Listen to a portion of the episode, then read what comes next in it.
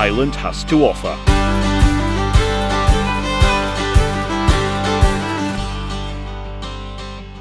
This week's edition of the Skytime podcast is sponsored by Torabhaig Distillery on Sleat, where an island style, heavily peated single malt whisky is being distilled in a beautifully restored farm steading.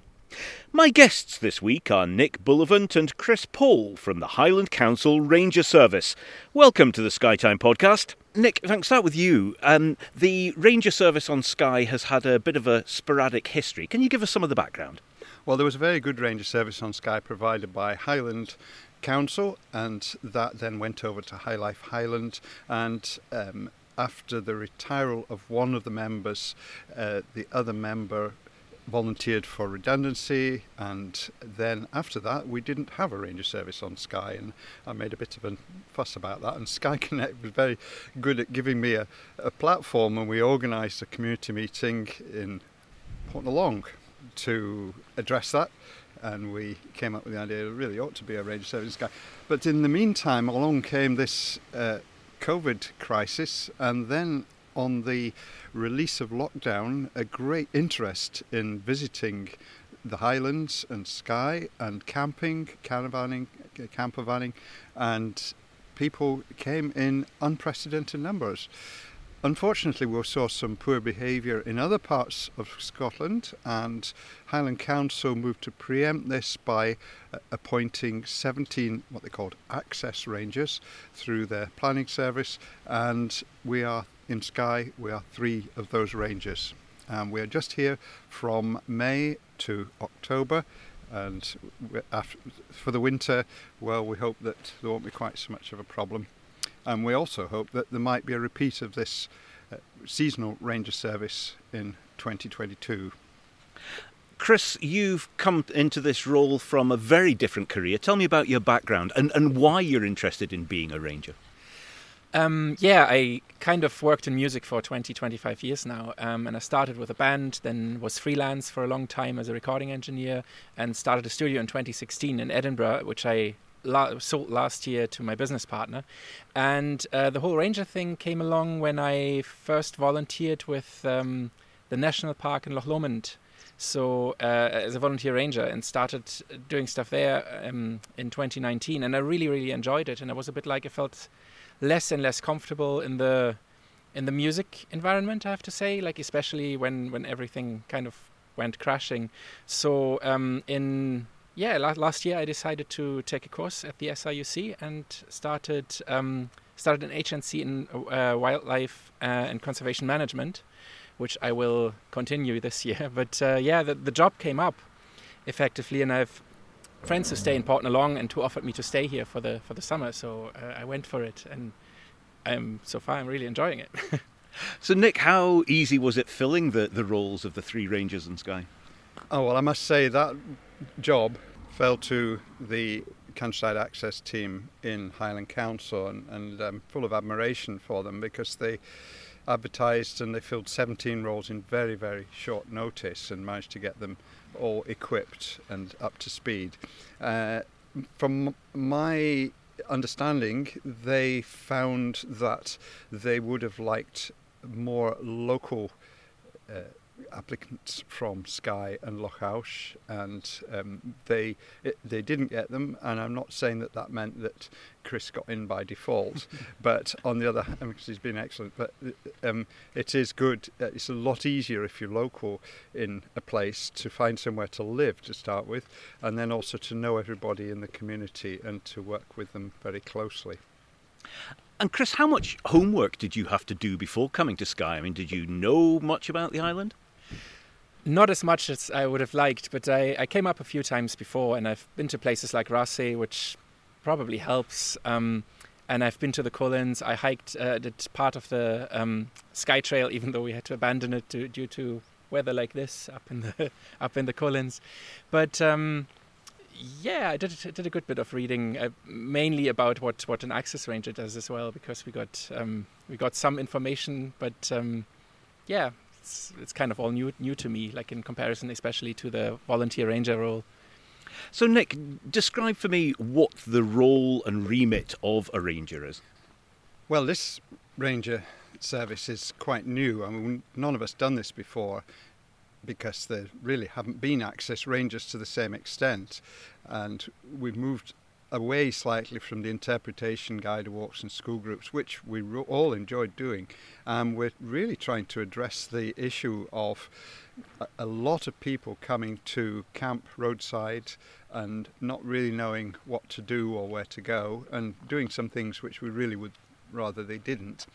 And some of these things are things we can ask them, you know, pretty directly not to do, such as starting fires um, and to leaving waste and mess. When some of them are a little bit more mm, sort of, this is really just not a good idea.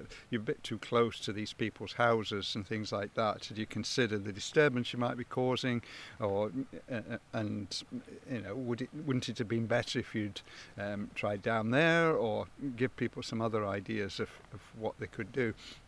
So we're supposed to, and we do try to welcome people and uh, invite them to follow the Scottish Outdoor Access Code, which includes taking responsibility for their own actions and camping and not leaving a trace uh, and things like that. So there, there are particular things which SOAC, as we come to call it, actually involves, and uh, we're um, reasonably happy with the way that's gone so far. It does involve a lot of driving around. There are three of us to cover the whole of Skye, and um, I tend to be in the south of Skye, and Chris partly in the south, part in the west of Skye, and then with Sarah Price, who is in the north of Skye around Trotternish, and just occasionally across to Braes or Struan. So uh, uh, we are spread out very much, and incidents uh, uh of misbehaviour very rare and quite few and far between. And we don't have a, an awful concern that we're going to drive around the corner and find another forest fire or something. But on the other hand, um, we're we're not uh, deaf to the concerns of people who live in Skye who really have some very severe problems, which I'm happy to talk, talk to you about. Chris, describe a, a, typical day in your life at the moment. What, what does it involve? Um, I would go for a weekend day, which is uh, usually split into shifts one in the morning, one in the afternoon. Um, and I would, for example, drive um, from where I stay to um, to Coral Beach uh, check in in the morning, walk to the beach, see if there's any campers there. Like I can usually I can usually figure that out uh, by seeing how many cars are parked in the car park. So then make a decision if I want to go down. If I go down, I kind of approach the people that are there. Um, speak to them about if they had a good time effectively but then kind of advice on oh yeah um, are you aware of the scottish outdoor access code um, if they aren't i tend to kind of just explain it to them and then um, yeah just leave leave a bit of advice there. And uh, on the way back, I tend to do a litter pick. And then the same again at night with um, a bit more focus on fires. Uh, make sure that people, um, yeah, put their fires out before they go to bed. Uh, advice if they kind of if, if, it's a bit too like if they kind of start bonfires, mm, large bonfires, we kind of advise to kind of keep it a bit lower uh, and and such. And yeah, effectively talk about um, toileting, etc. Like what to do when you're outdoors and all these things. And how do people generally receive you when you walk up to them to, to start the conversation? Is it a bit awkward? Do they see you as almost quasi police officers? I think possibly for the first second or two, and then they see the smile, and then they they hear us say something like "Hi" or "You've got a good place here" or something welcoming, and all of a sudden it's a quite a different uh, conversation. So we yeah, we we find people are generally extremely positive. So, Chris, what experiences have you had of, uh, of dealing with people? Have you had awkward situations where people have not been keen to be compliant with what you've asked? Um, very few, to be honest. Um, most of the time, most of the time, people are very happy and are happy to be to be educated. Actually, um, I found a few few times people were a bit reluctant, felt a bit policed or something when I told them not to park in passing places. I usually do that like in a very friendly way and introduce myself first, etc. Um, but yeah, so far it's been not too bad. There was a, a, tricky incident last weekend where you came across a group and you didn't like the look of them. and they were all piling out of this boy racer sort of car and heading off down to the river at Glenbrittle. And you just didn't feel that it was the right thing to intervene at the time, and they weren't actually doing anything wrong. But we looked a bit dodgy. And the next morning, we were both down there, and we hadn't gone with a view to meet these people. In fact, we didn't meet them. All we saw was a great burning bonfire of everything that had with them, including, I think, their tent and logs and food, bottles all over the place, masks. It was a, an example of dirty camping that we've been warned about. And well, the first thing was to put the fire out, and we have ways of putting fires out. We've got water in the vans and buckets and so on. We just poured water on it from the river, and then we did quite a big litter pick there. And then I, we all we both went away, and I had, I'd left my phone, so I had to go back. And then when I went back, I found another fire site. Uh, the fire wasn't uh, burning, and buried in that there was a whole fish supper, and it hadn't been eaten. And so I had another bag full of rubbish to take away, and I actually buried the fish supper because there wasn't really much else I could do with it. Uh, it was a bit of a shame. So, is any of this classified as, uh, as criminal behaviour that needs following up with the authorities? Good question, actually. Like, there's so many grey zones um, where you where you're not not quite sure. There there have been a few incidents that were clearly um, where there was clearly littering, at least involved, at the very least involved, um, if not fly tipping. But um, I guess it's hard to kind of follow up on these things. Even if you take photos, you can cannot really prove that these people have been the people who kind of committed the. It's not crime; it's the other word, the offence. and so, what actual powers do you have? I mean, you've t- talked about um, having conversations with people and advising, but do you actually have any powers to enforce? We have a few very minor powers, but we really defer to the police as being the main agency and also the parking control uh, people who are operating on Skye as well. And although we will put a parking control type sticker onto people's cars. This is to warn them to move the cars, otherwise they'll get a £60 penalty. Um, but that depends on the penalty actually being issued and that's done by the parking control.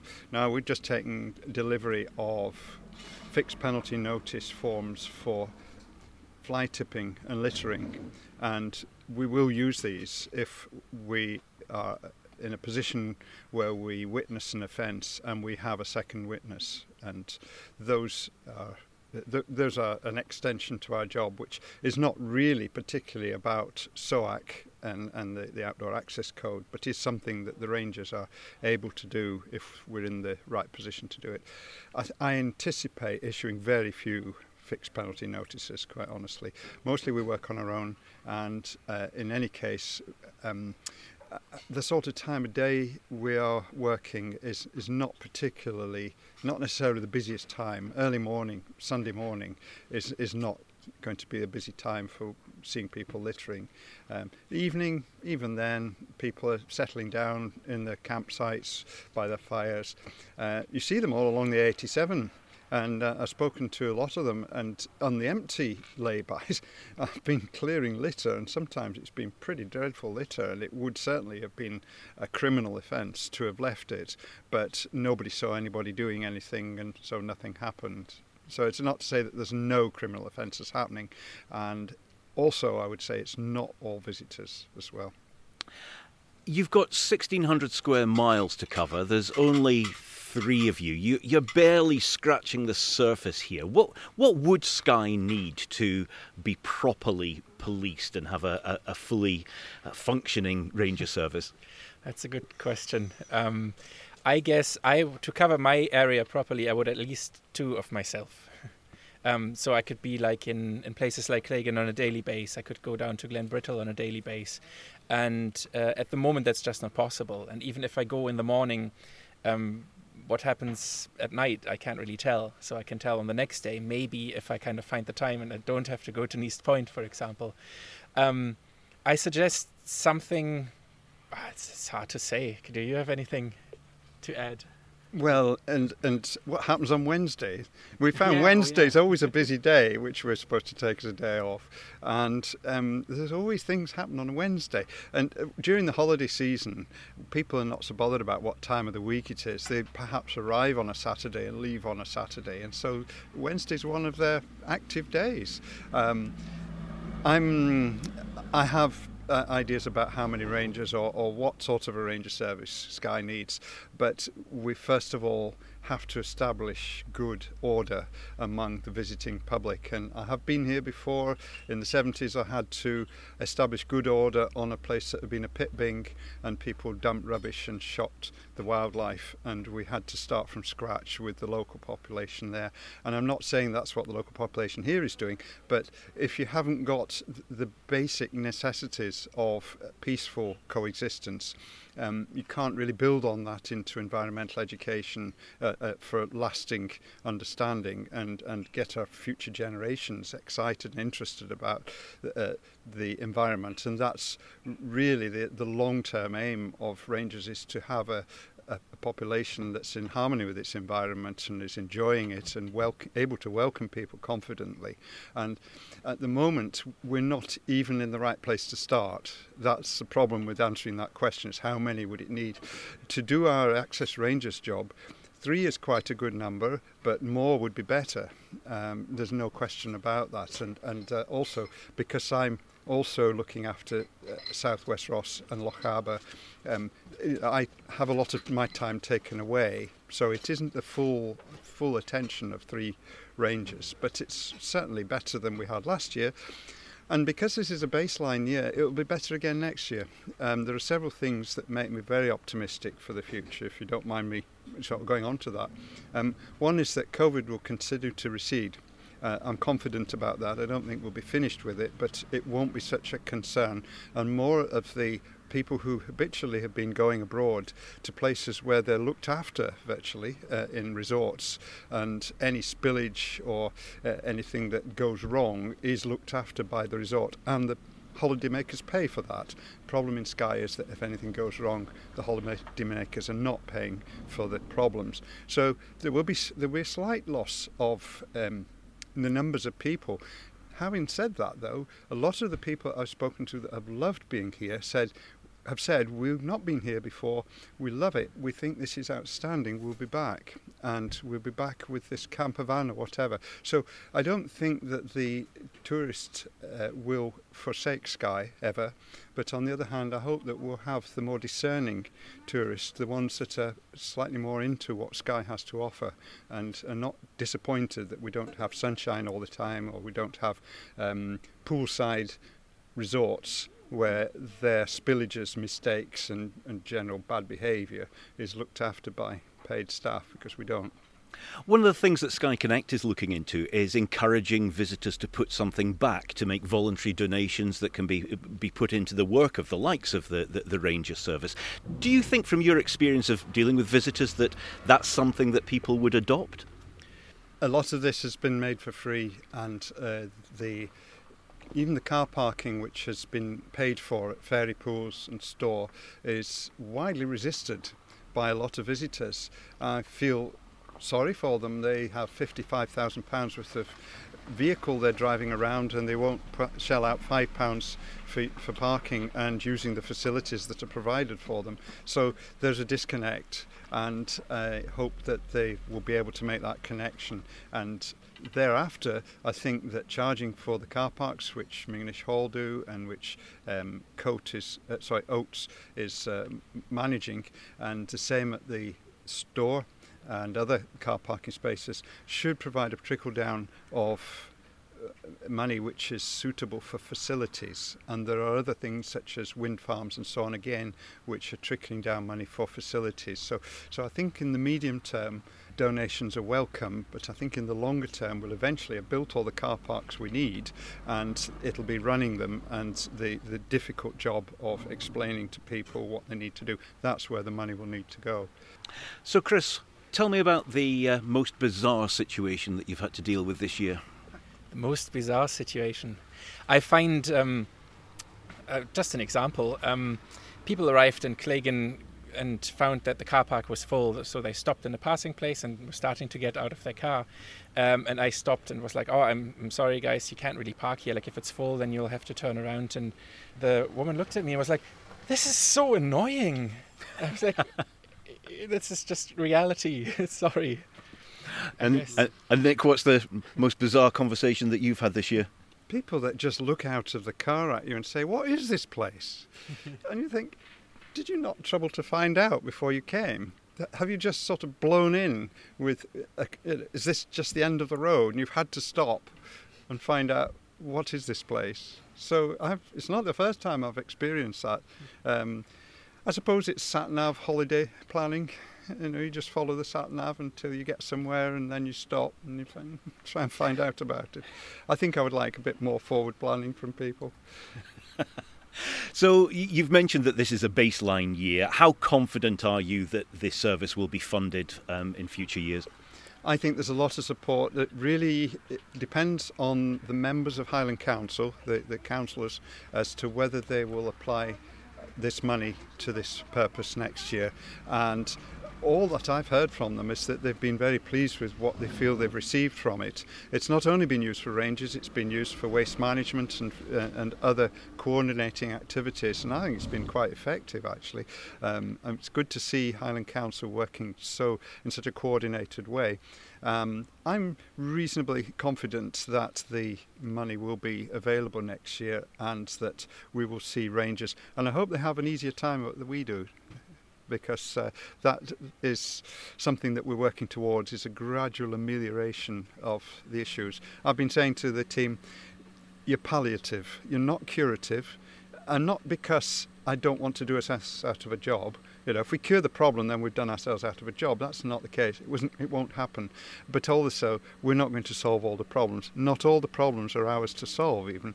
And we are palliative. We are making the patient feel a little better about their illness, um, and possibly actually working towards a cure. But we are not the sole cure. We're not the only thing that's going to put it right. And Chris, having just completed your first season on, on, Skye, if the the service is extended into future years, would would you like to come back? Oh, I'd sure be interested. Depends a bit on what my life choices are going to be over the next few years, but um, I would I would enjoy another run. I think if it was the same team, definitely. and do you feel as though you've made a difference while you've been here? I hope so. Yeah. Nick Bullivant and Chris Paul, thank you very much for your time. You're very welcome. Thank you.